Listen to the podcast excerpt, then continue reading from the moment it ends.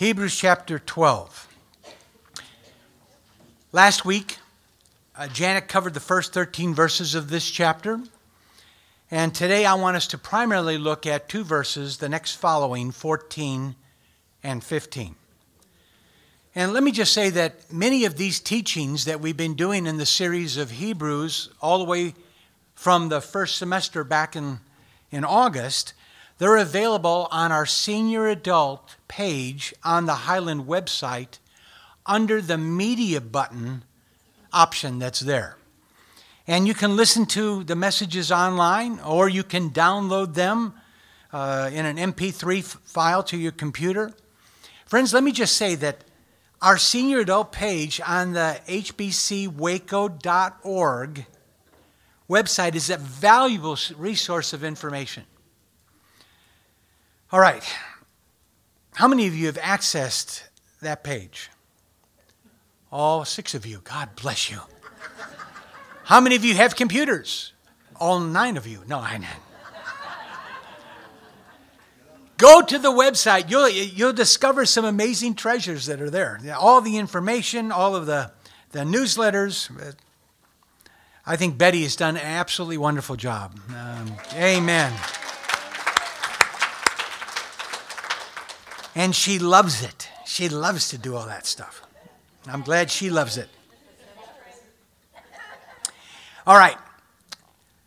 Let's look at these next two verses in our study, starting in verse 14.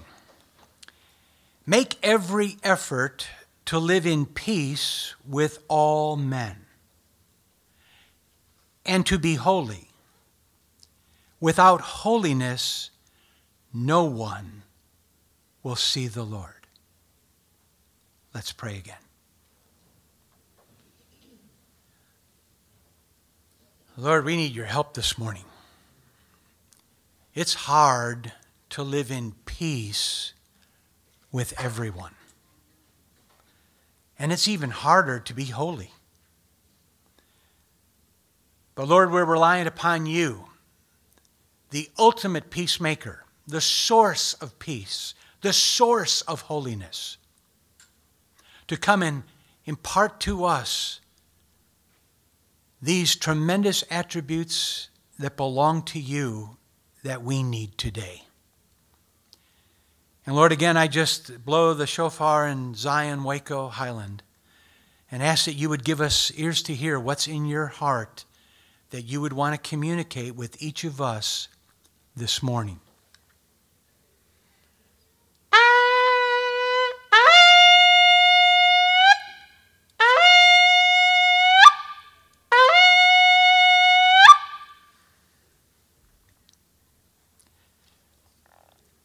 Father, give us hearing hearts this morning to the glory of God. Amen.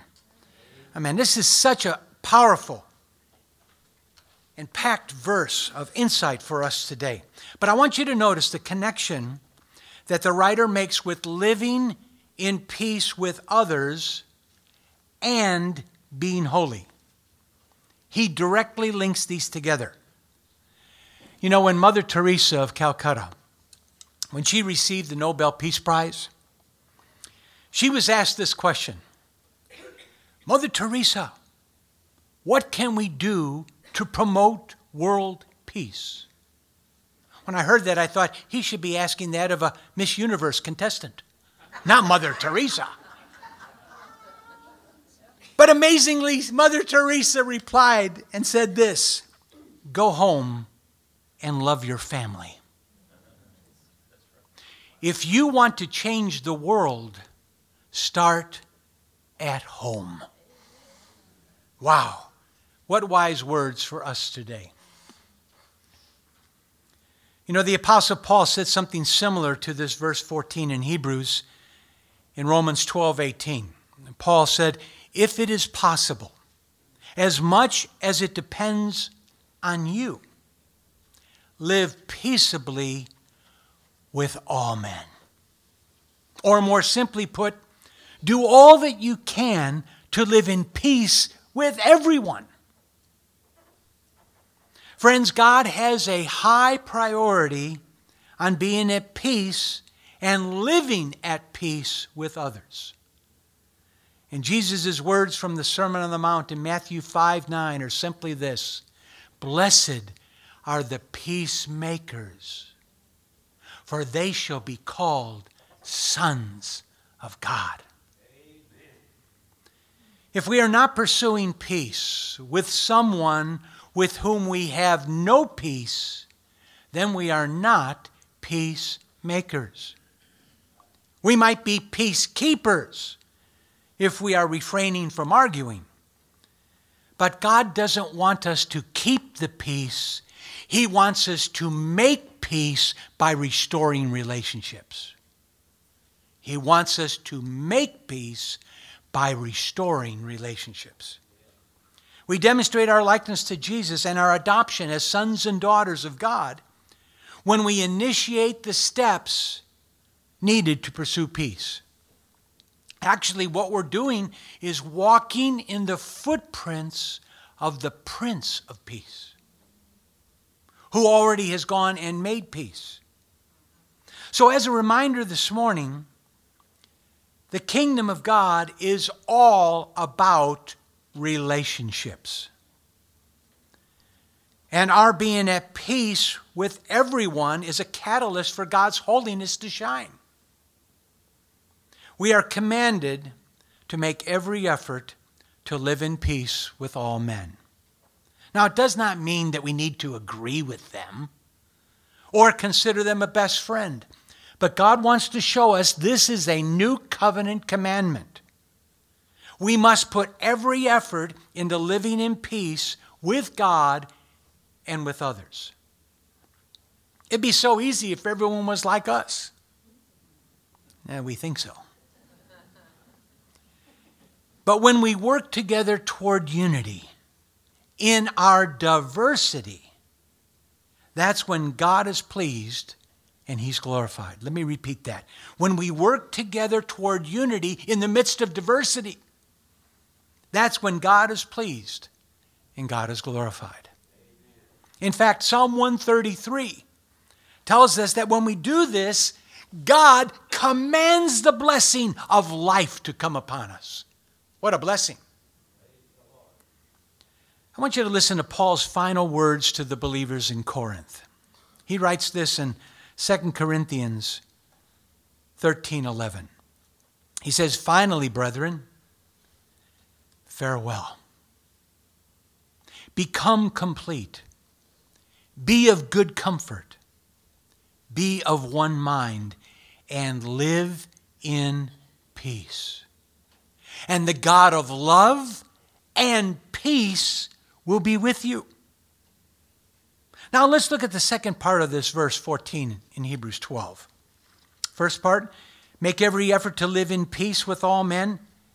And then the second part, to be holy. Without holiness, no one will see the Lord. Now, let me fess up. For many years, I misinterpreted this verse. I interpret it to say, I need to be holy. Because if I am not holy, I will not see God. But one day, I saw this verse completely different. I saw it in context of its setting.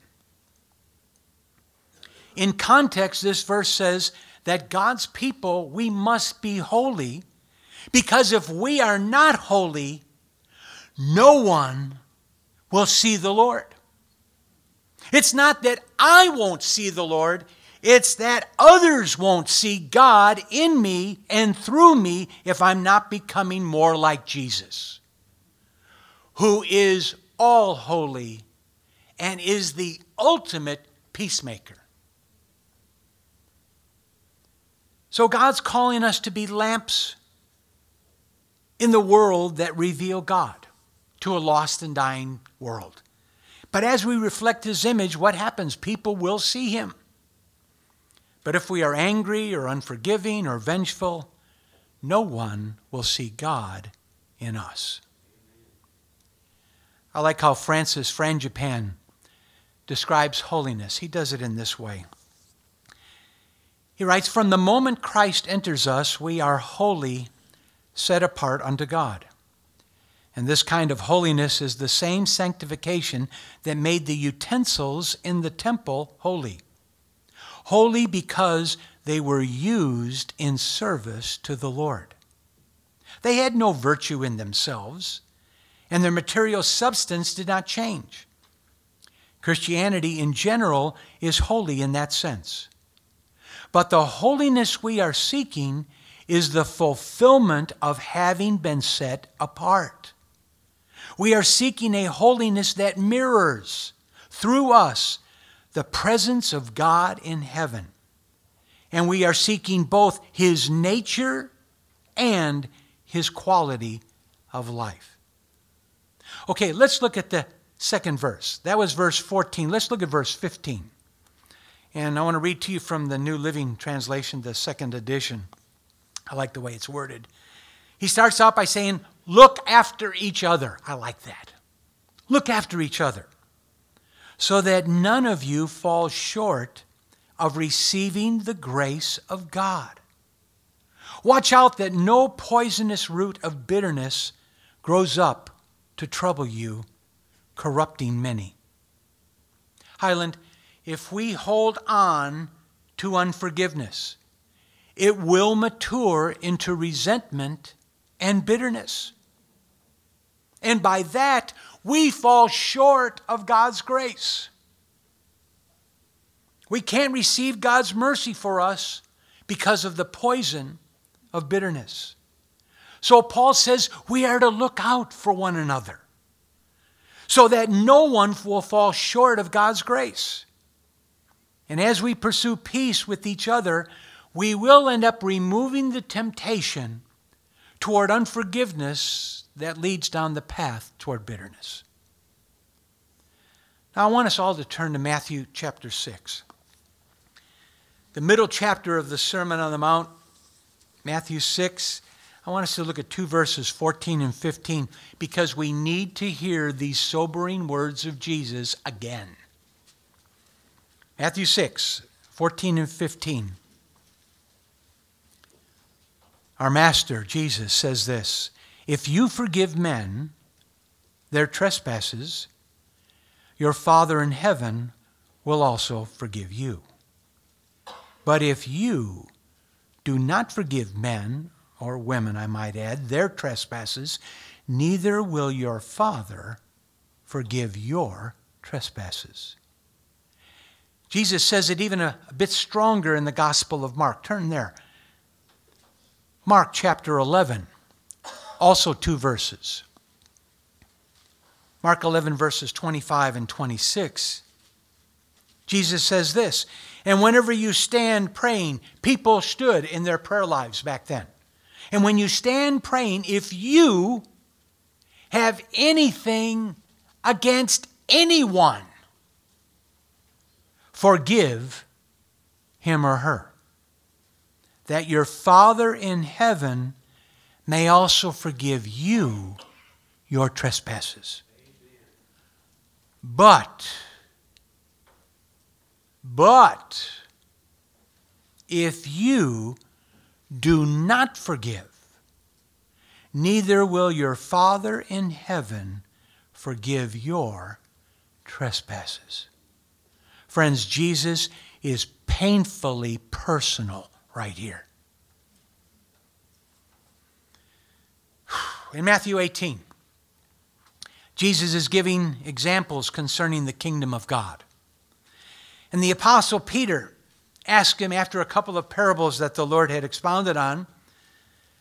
Peter asked him about forgiveness and how many times he should forgive a brother who sinned against him. So then the Lord told another story. This is his answer to Peter's question. He told a story about a king who wanted to settle accounts with his servants. And the Lord gives a 12 verse parable showing the mercy filled compassion and forgiveness of a king. However, a servant who was forgiven a huge debt from the king demanded a small debt to be paid to him from his debtor. And the servant was unwilling to forgive the debt that was owed him. And in fact, he had his debtor thrown into prison. Now, when the king found out about the incident, he immediately summoned that servant. And because of the man's wicked and unforgiving heart, the king was merciless toward him. Because the man had no mercy upon his debtor, the king had no mercy upon that servant. Jesus paints the word picture of the king speaking to the unforgiving servant in Matthew 18, verses 33 through 35. Jesus says, Should you, being the mouthpiece of the king, should you not also have had compassion on your fellow servant, just as I had pity on you? And his master was angry and delivered him to the torturers until he should pay all that was due to him. Now, I want you to picture the setting. Jesus is sharing, and all the disciples are listening and hanging on every word. He looks around at all of the disciples sitting there, and he says this So my heavenly Father will also do to you if each of you from his heart does not forgive his brother or sister of their trespasses. Wow. This passage should instill a holy fear in our lives because the whole dialogue is with the king and a servant of the king. Think about it. Calvary is all about forgiveness. King Jesus is the forgiving king. And if we do not give forgiveness and mercy and grace to others by forgiving from our hearts, not just with our lips, God looks at our hearts of what's happening there we will not receive the grace, the mercy, and the forgiveness from God. And a root of bitterness will grow in us and defile many. You know, resentment can sometimes be hidden. But once we've developed a root of bitterness, it no longer hides. It comes out in our speech, in our actions, in our reactions, in our attitudes. You see, when we are bitter, we tend to be angry or carry grudges. And we take on others' hurts very easily. A bitter person speaks harshly, critically, and overacts to minor injustices. And you know what? They even perceive rejection even when it's not there at all. Friends, we always need to forgive those who have wounded us. Always. Always. And if we allow unforgiveness to develop into bitterness in our hearts, we need to confess it. We need to repent of it, and we even need to take another step. We need to renounce it. We need to slam the door on bitterness, making sure it does not have a place of return in our hearts because it's a deadly killer.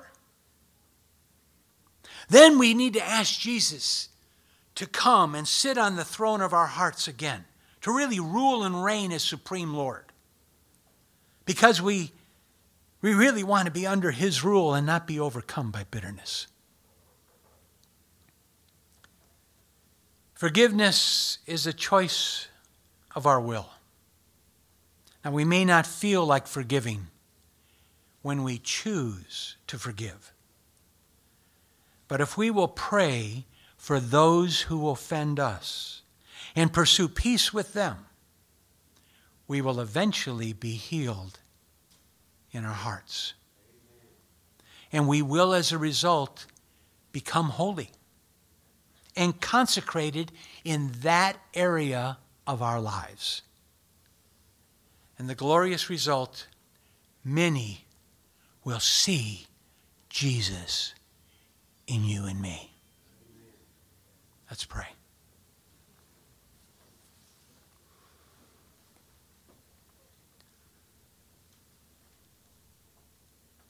Lord, it's just so easy for unforgiveness to happen because we get offended.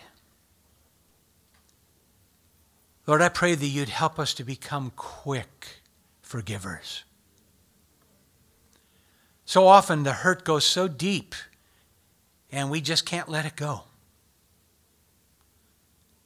Lord, I pray for fresh grace to come upon us today because you could see in our hearts a desire to change, a desire for transformation, a desire to confess that there's been area of unforgiveness.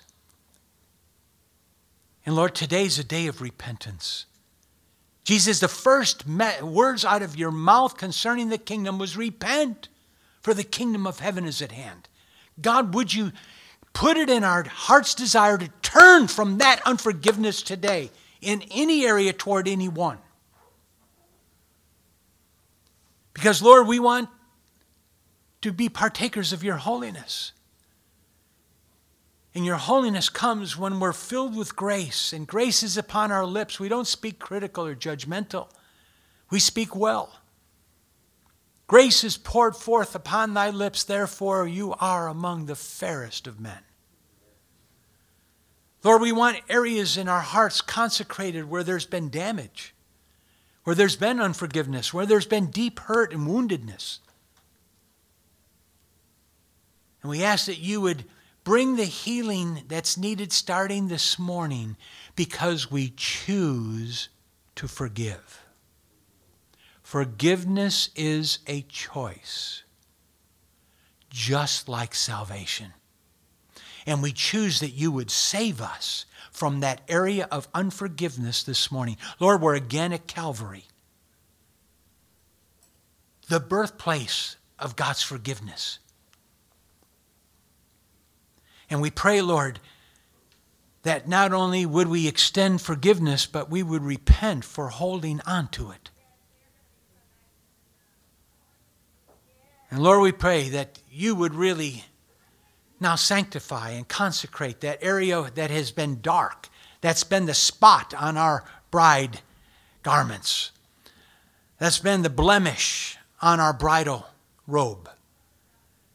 That you could heal that this morning, that you could make it altogether new, that our outer garments would look beautiful to you, radiant in goodness and holiness and righteousness, having the grace of God covering us and the forgiveness of God flowing out from us. Because, Lord, we're longing to have a lost and dying world really see the true Jesus. And Lord, you are seen and recognized in the lives of your precious people. And Lord, we also want to renounce that pattern of unforgiveness that's allowed at times bitterness to come, how, how we just are short in regards to looking at people, or we see the negative before we see the positive.